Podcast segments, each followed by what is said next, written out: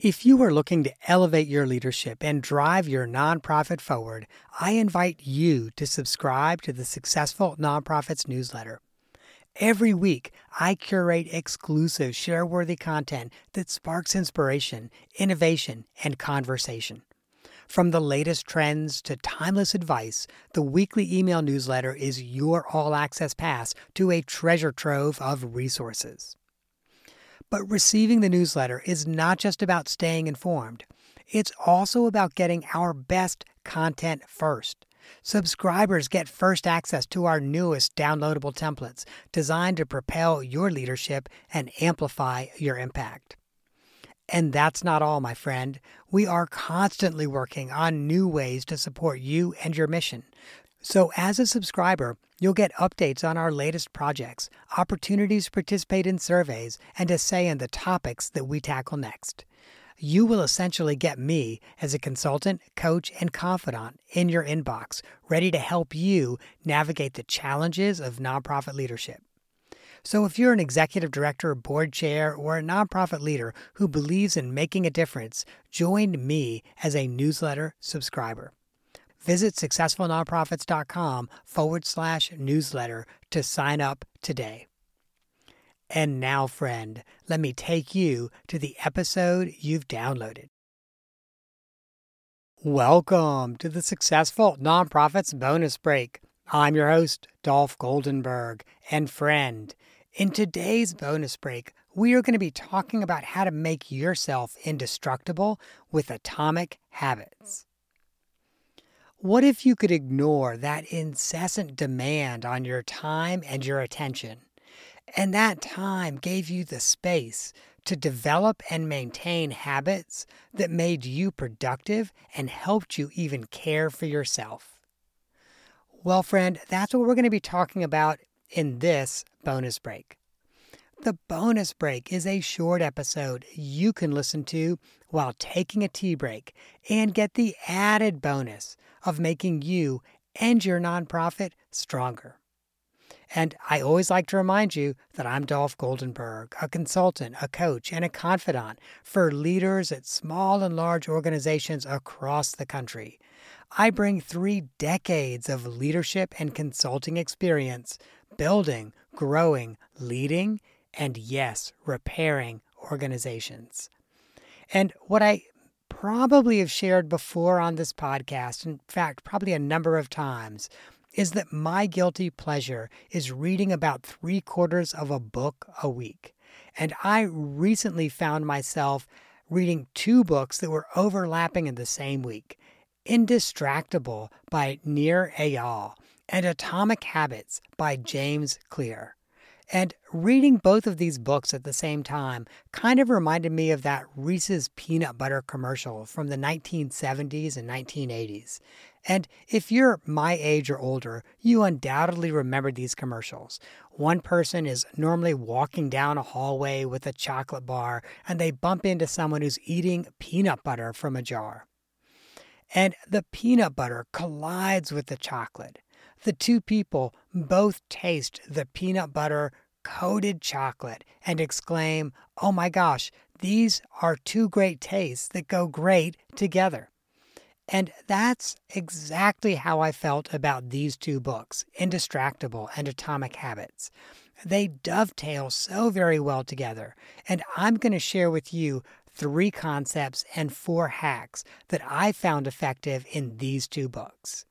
So, my friend, grab your Reese's peanut butter cup and get ready for this bonus break. I want to start by sharing three concepts with you. And these three concepts, again, come from Atomic Habits and Indistractable. They are habit loops, laws of behavior change, and residual beneficiary. Now, a habit loop comes from atomic habits.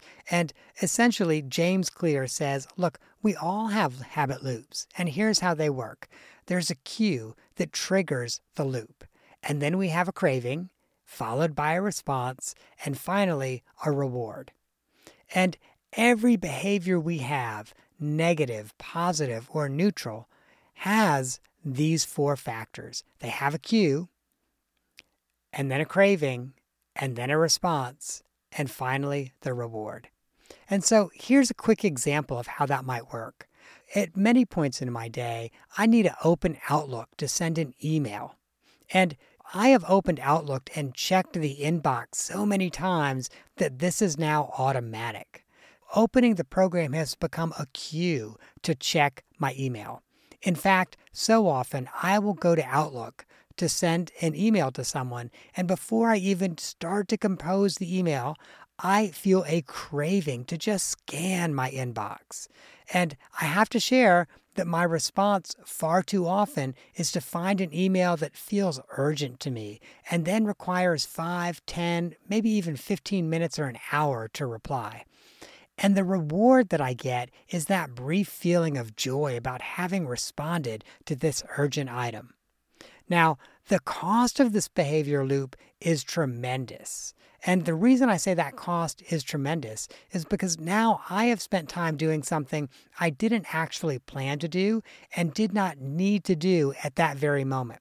And what will also sometimes happen is I even forget the reason I opened Outlook in the first place. So I go back to the task and I'll think to myself, oh, wait, that's right. I was going to send that email. And I go back in to Outlook just to send that email.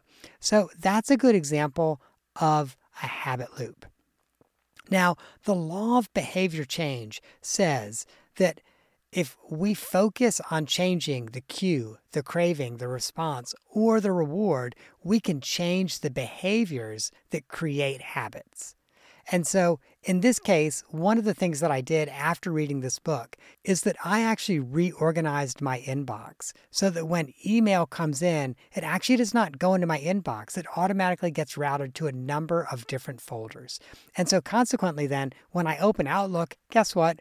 What I immediately see is an inbox that's empty. Now, I have some other folders I need to pay attention to, but I'm not distracted because I see an empty inbox and I can just start to compose a new email. Now, the other thing that means, and this is part of what creates that new habit loop, is I now have to intentionally check other folders in order to read my email. So I literally have worked to break the old habit loop of, oh, I've opened Outlook, it's time to check my inbox, to having to create a new habit loop that is okay it's now time to check my inbox. Let me go and and look at these folders that i've created that actually contains all of my new email. Now i just shared a way to change a habit by focusing on that cue but there are ways that you can also break the behavior loop at the craving the response or even the reward levels the third and final concept, which comes from Indistractable, is one called residual beneficiary. And residual beneficiary is much what it sounds like. So when an enterprise is done and it's ready to wind down, well, what's left is the residual. And who's the beneficiary of that? Who does that residual go to? So, our own personal and professional residual beneficiary is the person or the people who benefit from our time and our energy after we have completed everything else that must be done. Far too often in our lives, the residual beneficiary is not who we want to just get the leftovers. It might be our spouse or our children. In other cases, it could be our direct reports or maybe even our boss. And that's rarely the people that we want to be our residual beneficiary. And the reason this is happening is because we are not scheduling and blocking time to cultivate and nurture these very important relationships. So I found that applying this economic concept of residual beneficiary was an eye opener in my own life. And frankly, I've been making some conscious efforts and changes to be there for my family, my friends, and also my colleagues. Now, in addition to those three concepts, there are four hacks that I got out of these books, and I want to share them with you. They are the 10 minute rule, habit stacking, automating habits through checklists, and finally, time blocking. The 10 minute rule comes from the book Indistractable and might be the hack that has worked best for me from that book. When I first read the phrase 10 minute rule, I incorrectly assumed what it meant. I thought it was going to say, okay, if there's a task you can do in 10 minutes, stop, do that task, and then go back to what you were doing. But that's not at all what the author wants us to do. In reality, though, that will just lead to us spending our day on a series of trivial 10 minute tasks.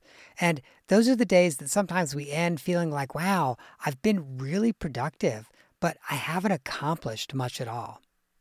Instead, the 10 minute rule asks that we respond to an impulse by allowing ourselves to do it in 10 minutes. So, literally, I'm sitting at my desk and I have an impulse like, oh my gosh, maybe I should just really quickly check LinkedIn. And maybe it's because, you know, I don't really want to be working on, on this blog post or this client work that I'm doing. And so I'll think to myself, oh wow, I should check LinkedIn. And what I then say to myself is, hey, Dolph, in 10 minutes, if you still want to check LinkedIn, go ahead and do it. But for the next 10 minutes, I want you to continue drafting this blog post. And I have found that this hack works so well for me because once I delay it by 10 minutes, frankly, I forget about it by 30 or 60 minutes. And at that point, I've moved on to other things. The second hack is habit stacking. And so, whenever we form a new habit, if we can stack it on top of an existing one, it makes it easier to remember to do the habit and to also actually do it. As an example, I have always had a difficult time remembering to clean my desk at the end of the day. And so, consequently, some days I will walk into my office, my desk is messy, and I will start by actually organizing my desk.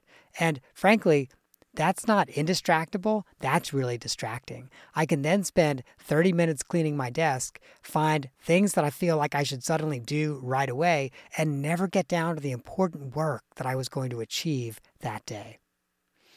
So I've habit stacked that because I have never had problems remembering to shut my computer down at the end of the day. Now, I know that's unusual. I know some people don't shut their computer down anymore, but I do. And literally, I close everything out and then I turn my computer off for the night. So I have stacked cleaning my desk as a habit with shutting down my computer as a habit.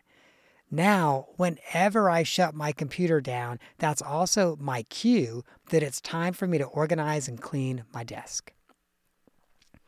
Now, the last two hacks really involve automating. So the first is through checklists. And I have to share with you, anytime someone says to me, oh, let's create a checklist, that makes my heart sing because I, I love checklists and I work really well with checklists. So uh, let me give you a quick example of a way that I've used this in my personal life. I've been a lifelong insomniac. And to be quite frank, my sleep hygiene habits have contributed to my sleeplessness.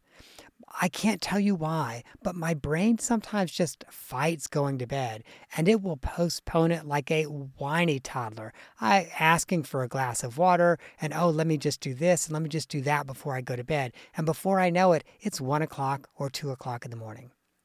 A few years ago, I created a good night checklist along with a cue. And so my cue is that the internet turns off to our TV at 9:30. So if we are watching TV together, the internet turns off, that's the cue. Wait a minute, it is time for me to start getting ready for bed. And then my checklist is what I call the good night checklist. And that includes everything from prepping my morning coffee to tidying the house. And believe it or not, my checklist is pretty long. I think it's got like seven or eight things on it. And it normally takes me about 30 minutes to complete.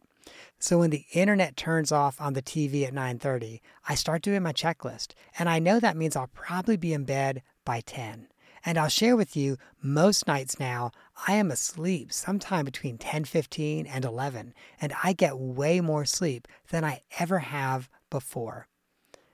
I also need to tell you that that checklist has also helped to program my brain. So as I start to go through those tasks, as I start to make my coffee, floss, brush my teeth, and make sure the house and my room are tidy before I go to bed. Literally, my brain is thinking, oh, it's starting to be time to power down. And it's time for the brain to start to get quiet so that I can go to bed. Now, I will share with you that reading this book also helped me realize that I need a work wind down checklist. And so that includes things like reviewing my schedule for the next day, a final quick scan of my email, shutting down my electronics, and let's not forget that habit stack, tidying my workstation as well. One of the other ways I've been able to automate habits is through time blocking. And I knew about time blocking before I read Indistractable and Atomic Habits, and I've been using time blocking for years. So I was very, very happy to see that both authors strongly recommend time blocking. And that's simply just planning time on your calendar to do all of your tasks. As an example, if you're going to check email daily, schedule a time when you're going to check it. And by the way, quick pro tip you're going to be surprised when you start to schedule your email how much longer you spend on email than you thought you did.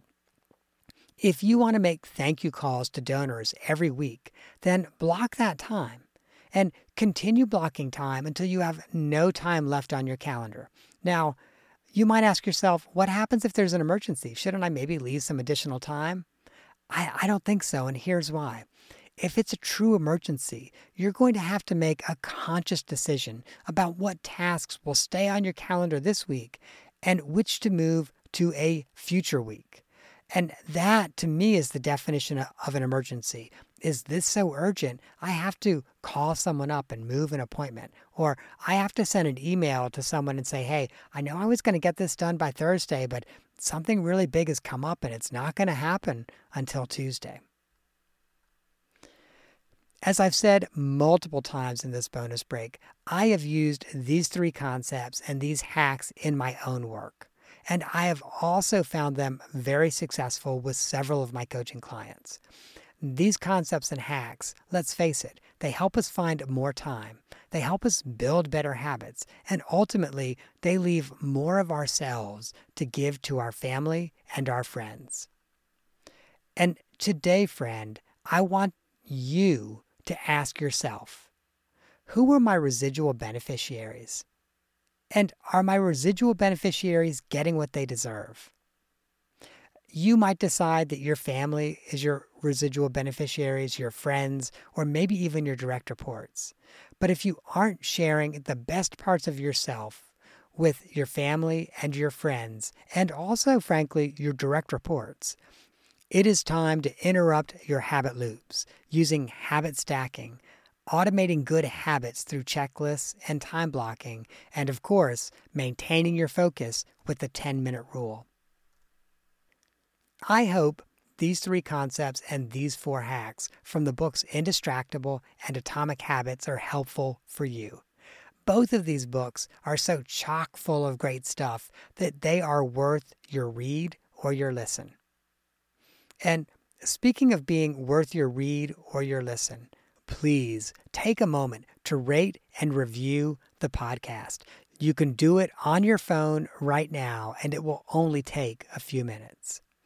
And if you would like links to both Atomic Habits and Indistractable, you can go to our show notes at successfulnonprofits.com. That, my friend, is our bonus break for this week. I hope that you have gained some insight to help you and your nonprofit thrive.